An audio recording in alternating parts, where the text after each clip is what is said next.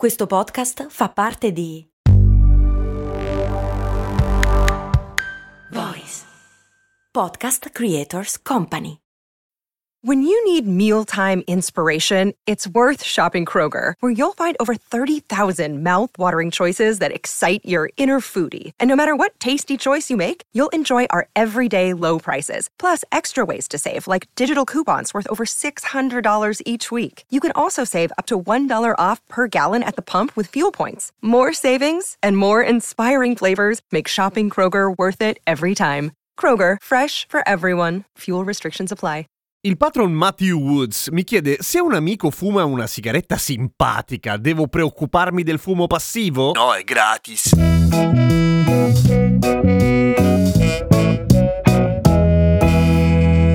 Ciao, sono Giampiero Kesten e queste Cose Molto Umane, il podcast quotidiano che risponde a tutte le vostre domande e anche a quella di Matthew Woods. Se anche tu vuoi fare le domande, supporta Cose Molto Umane, diventa patron su patreon.com slash cose molto umane. La questione del fumo passivo, del fumo del fumo passivo, del fumo del fumo passivo, cioè la quantità alla fine di THC, che è il principio attivo della marijuana, e dell'hashish, che si riesce ad assumere senza inalare direttamente una canna, è stato oggetto di studi plurime volte ma la questione è questa, dipende, nel senso che di solito il parametro per cui viene calcolato questo è sapere se ad esempio risulteresti positivo a un test delle urine dopo essere stato di fianco a qualcuno che fumava una canna, che è una domanda legittima tutto sommato, soprattutto se fai uno di quei lavori oppure sei in una di quelle situazioni in cui subisci test delle urine. La questione è questa, saltando la parte dei numeri che è molto noiosa, il test che ha dato risultati positivi, ovvero che i partecipanti che non fumavano direttamente una canna avevano effettivamente una quantità di THC nelle urine tale da risultare, prevedeva il seguente scenario. Stanza chiusa, 6 persone che non fumano, 6 persone che si fumano una canna, seduti in posizioni alternate, quindi uno vicino all'altro. 6 persone in una stanza chiusa. Una roba che se fossero anche solamente sigarette probabilmente ti cascherebbero gli occhi per terra, perché porca vacca, cioè è tanta roba. Ecco, in quel caso effettivamente la quantità di THC nelle urine era rilevabile. Bastava nella medesima situazione aprire la finestra, quindi rendere la stanza non chiusa ma ventilata e la quantità di THC era sì rilevabile ma al di sotto di quella che è considerata la soglia di illegalità, ovvero quella che dimostrerebbe il fatto che si sia assunto THC volontariamente e direttamente. Un altro test simile poneva non fumatori e fumatori in una stanza ventilata per tre ore però questa volta e sì c'erano tracce di THC nelle urine ma anche lì molto più basse di quelli che sono i livelli illegali e in questo caso per riuscire ad avere un test positivo, quindi che vai al gabbio, la situazione era la seguente. Un'ora esposti al fumo passivo di marijuana ad alto contenuto di THC, l'11.3%, in una stanza non ventilata. Nelle ore seguenti le quantità di THC nelle urine erano effettivamente superiori al livello di massima, con degli effetti di fattanza effettiva, cioè un po' rallentato, un po' rincoglionito, qualche problema motorio. Insomma, fattino. Un dettaglio non trascurabile, in tutti i casi studiati erano blunt, cioè sigarette completamente composte da marijuana, non tabacco e marijuana o tabacco e hashish. Ah, un purino! In compenso, in un esperimento però fatto su topi di laboratorio e non ancora sugli umani, cioè non è mai stato fatto questo test sugli umani, si è misurata la reattività di quello che è l'apparato cardiocircolatorio e come la marijuana in genere influisce negativamente. Questi effetti invece arrivano molto prima, nel senso basta poco fumo passivo per iniziare a avere una serie di effetti negativi, che ovviamente sono temporanei, sull'impianto cardiocircolatorio. Questo perché si sa ancora poco in realtà, perché non è stato tanto studiato, quelli che sono gli effetti di tutto quello che non è THC nella marijuana, cioè banalmente catrame e altre sostanze nocive che ovviamente si liberano durante la combustione. E anche lei pare averne un pochino, quindi non è priva di rischi. Però per tornare alla domanda originale del patron Matthew Woods, pff, no, e cioè è difficile. Intanto dipende cosa intendi per preoccuparti del fumo passivo. Per i danni permanenti del fumo passivo, diciamo che te ne rendi conto da solo, nel senso che per avere una serie di effetti negativi dal fumo passivo, quale che sia, non, non solamente marijuana, è perché sei in una stanza davvero poco ventilata, per cui dovrebbe essere tendenzialmente fastidioso a prescindere. Per quanto riguarda invece gli effetti psicotropi del THC, anche lì la concentrazione deve essere piuttosto alta, la stanza deve essere poco ventilata, devi essere circondato da persone che si fanno le canne. Se è questo l'aspetto che ti preoccupa, apri la finestra. Easy.